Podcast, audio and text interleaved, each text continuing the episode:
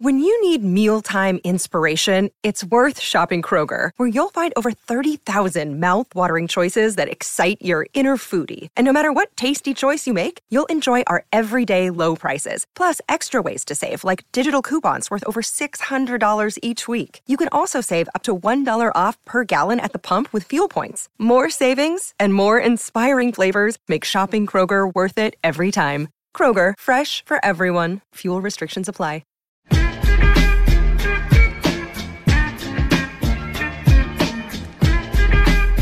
Hello again, friends. Welcome into Gamecock Central Radio. It's Emerson Phillips, joined by Mark Passwaters from AggieYell.com. Mark is the publisher of AggieYell.com, and he's going to bring us the Texas A&M perspective today, going into the South Carolina A&M game Saturday night on the SEC Network. Mark, good to have you today. How are you? Doing fine, Emerson. How about yourself? Everything's good, man. We're excited about this ball game Saturday night, even though you know the Gamecocks have never beaten Texas A&M. The new permanent SEC West opponent has proven to be a real problem for South Carolina, and that figures to continue Saturday night. Mark. Well, yeah. I mean it's interesting.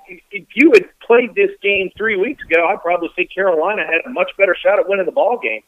You know, they they were looking good after taking out NC State. A and M was obviously licking its wounds after a humiliating collapse against UCLA. But the last couple of weeks with the injuries that uh, the Gamecocks have suffered, and uh, Kellen Mond really coming together as a, a stable and rapidly improving quarterback for A and M. I think that uh, you know the the odds are now in A and M's favor, and I, I tend to lean in that direction. So Mond, the freshman from San Antonio, started after the UCLA game. Take us through the season to this point, Mark. Everybody saw the A and M loss. That they blew the huge lead against UCLA, and just take us through the season. Mond became the starter after that game, and A and M has not lost since. They've won three in a row. Well, yeah, I mean, he kind of had to become the starter because Nick Starkel, who played pretty darn well in the first half of that game against UCLA broke his ankle, and he's probably going to be out for another month or so at least.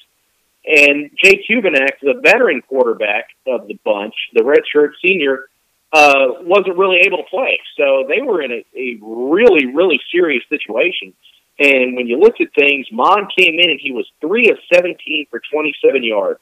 And I mean, at that point, you're thinking, oh boy, this season is already lost. This is a disaster uh, yeah, he just looked really glum for A and M. But since then, week after week, Mond has really progressed.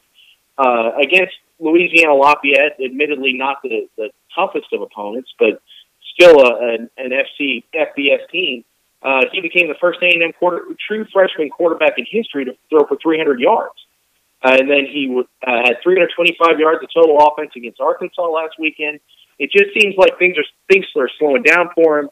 He's getting more acclimated with his receivers, the speed of the college game, and all that. And you're talking about the guy who was Rivals' number one dual threat quarterback in the country in this last class. So he's got the talent. And now it looks like all of a sudden he's really starting to put it together. So Mond threw for over 200 yards, ran for over 100 in the overtime win over Arkansas on Saturday, a 50 to 43 Texas A&M win to improve the Aggies to three and one. And Mark, I was reading some of your work on AggieYell.com, and you said that he made maybe the best pass that he's made as an Aggie with the touchdown pass in overtime, and it sounded like he played a real good ball game. Yeah, he was really solid. You take a look at it, and obviously Arkansas was going to try to pressure him, bring a bunch of different looks, uh, you know, just basically make him feel inadequate, like he is a true freshman. And they did. They threw a lot of things at him but he handled it very, very well. Uh, one thing that I really like about him, and ironically enough, he does this better than a, a redshirt senior in Trevor Knight last year, is when he's under pressure, he does not look down or start looking to run. He continues to go through his progression. He's got enough sense in the pocket that he knows where everybody is, and he's able to kind of move around. And he did that very well against Arkansas. Uh, he threw an 81-yard touchdown pass on the run to Kirk uh, he made several very nice throws. You know, when the pocket was collapsing, he has shown that he can handle things under pressure. And just as one week has gone on to the next, you see something different from him each time. Uh, last week it was, you know, when he was getting blitzed, he was making the right read, the hot read, getting the ball out quickly. Uh, he's he's starting to run that run pass option that A and M has used the last couple of years. Uh, and he did that very, very nicely. Uh, he had, a, a, honestly, a touchdown called back by a horrible call That would have been a 90 yard run. Uh, so you're you're talking about a guy who was put, thrust into a really tough situation, and honestly, I didn't think he was going to be ready for it. But he's starting to really prove people wrong. And uh, if he continues to improve at this rate, he's going to be an upper echelon quarterback sooner as opposed to later. Mobile quarterbacks have killed the Gamecocks in recent years, so Kellen Mond will make his fourth start for Texas A&M this Saturday night when the Gamecocks head to College Station. Mark, uh, Christian Kirk, is he the best player in the SEC? Is he the best player in the country? Uh, I don't know if he's the best player in the country, but he's certainly the most exciting. When you take a look at this guy on big plays for touch, it's kind of ridiculous. Uh, you know, taking away fair catches on punts because nobody will now kick to him after he returned three punts for touchdowns last year. Uh, the guy had eight touches against Arkansas and scored three touchdowns. I mean, that's just an amazing rate uh, when the guy gets the ball in his hands, if you don't have him head to the sideline or triple team, he can do something amazing. I mean, the the kickoff return that he took back against Arkansas, you, know, not only saved A and M's neck, it was with a new blocking scheme. They made that up on the fly uh, in the second half of that game, and he not only read it right, but the blocks were right, and then he was just gone. Uh, it, it was absolutely amazing. And then to sit there and run the pattern that he did on the, the touchdown in overtime, Arkansas should have known that was coming because it was the exact same one that he ran and beat him on two years ago. Same part of the end zone, same route, you know, same everything. It, but when it matters, the guy just gets loose. He, he's really remarkable, and uh, you know, he's something that you know A and M has had the, the pleasure of having the most exciting player in football twice in the last five years after probably never having him before. And they may never have him again, honestly. But, you know, Kirk just does things that, you know, you just simply do not expect a player to do. Kirk coming off a three touchdown performance in that overtime win over Arkansas last Saturday at Jerry World. And Mark, he recorded his 20th career touchdown reception in 30 games now. That moves him up to fourth on Texas A&M's all-time list.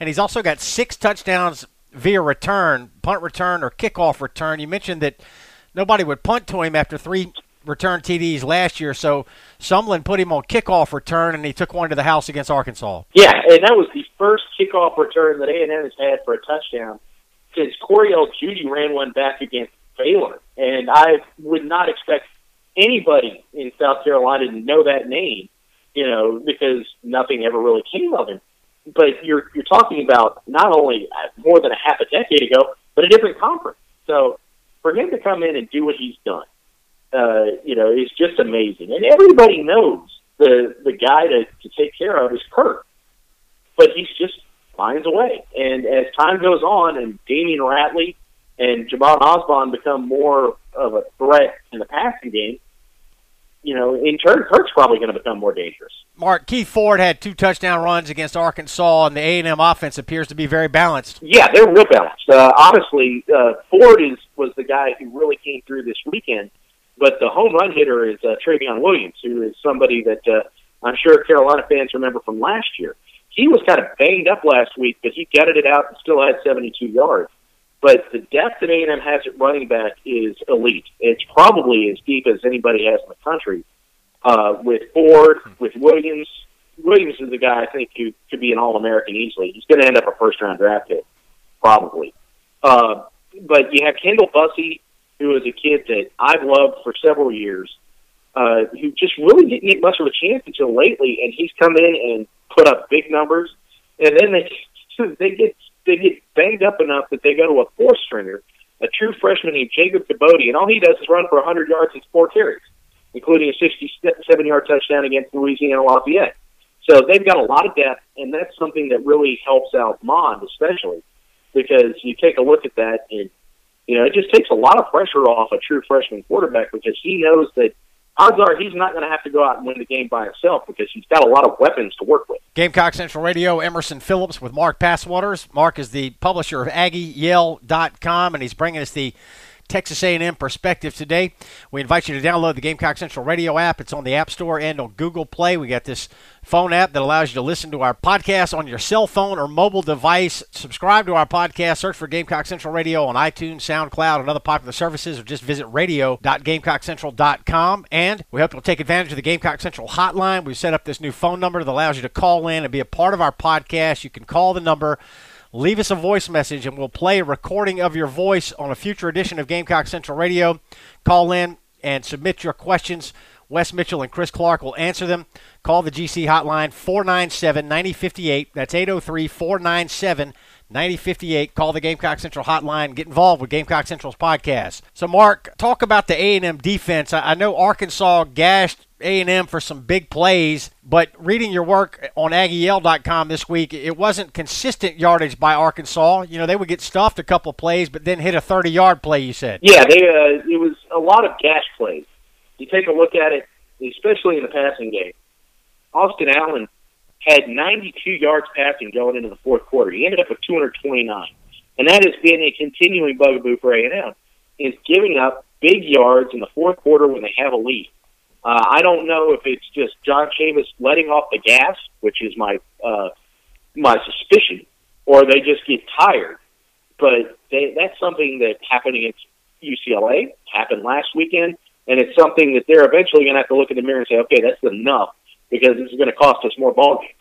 You know, you take a look at last year uh, against UCLA and Tennessee. A&M had big leads in the fourth quarter. Go, uh, both of those games it blew them and had to win in overtime.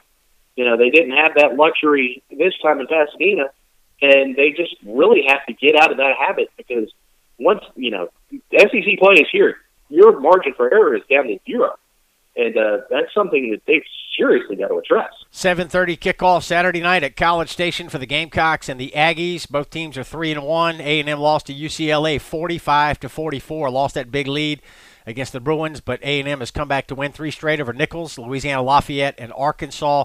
The Gamecocks three and one, but really struggled to beat Louisiana Tech Saturday at Williams-Brice. And the Gamecocks obviously dealing with a lot of injuries right now. Two starting offensive linemen out this week against Texas A&M. Zach Bailey and Corey Helms. And uh, Deebo Samuel, obviously the Gamecocks' big playmaker, out for the foreseeable future as well. We don't know if he's going to return this year or not, but it doesn't look good for Deebo Samuel. So, you know, Mark, it feels like these two teams are moving in different directions right now. A&M appears to be getting better. I know it was devastating for A&M to lose that huge lead against UCLA, but uh, I thought it was interesting. Before we started the podcast today, you said that Kevin Sumlin – is really squarely on the hot seat. He's probably going to have to win out this year to keep his job. I found that interesting. Yeah, he's uh, he's in serious trouble. Uh, losing that UCLA game was a, a big, big deal, uh, especially the way it happened. Arguing that Jay Hubenak was available when a lot of us knew that he wasn't. Uh, that kind of harkened back to 2015 when he threw Kyle Allen, the, the starting quarterback then, under the bus uh, saying that he was available and could play when really, you know, shouldn't have and couldn't have.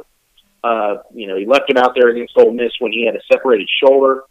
Uh, you know, then he went to Kyler Murray, which ended up being a massive disaster.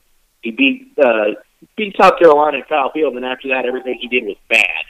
Uh, and he ended up losing both quarterbacks, and that that started that really started the unpopularity issues with Sumlin and for him to sit there and, and obstinately say Hubenak was available when he, uh, against UCLA when he wasn't, or clearly would have played, um, you know, that just infuriated a lot of people. He's made the wrong people angry, if that makes any sense.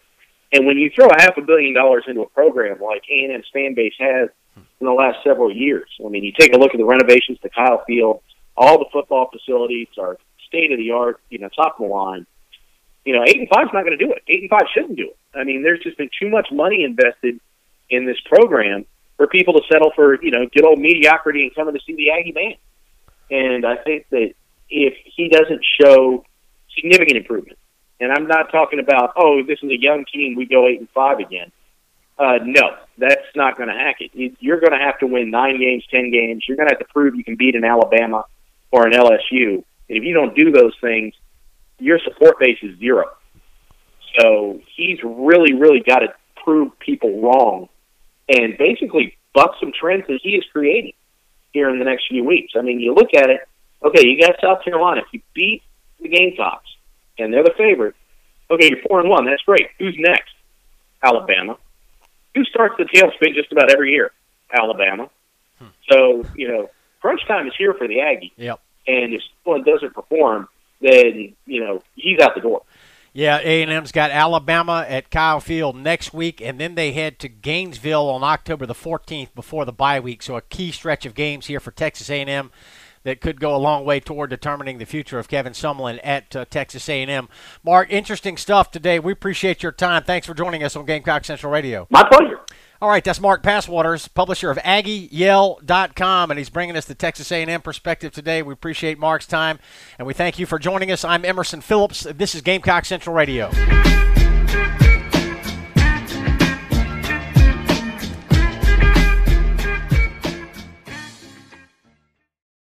Lucky Land slots, you can get lucky just about anywhere. Dearly beloved, we are gathered here today to. Has anyone seen the bride and groom? Sorry, sorry, we're here. We were getting lucky in the limo and we lost track of time. No, Lucky Land Casino, with cash prizes that add up quicker than a guest registry. In that case, I pronounce you lucky. Play for free at LuckyLandSlots.com. Daily bonuses are waiting. No purchase necessary. Void where prohibited by law. 18 plus. Terms and conditions apply. See website for details.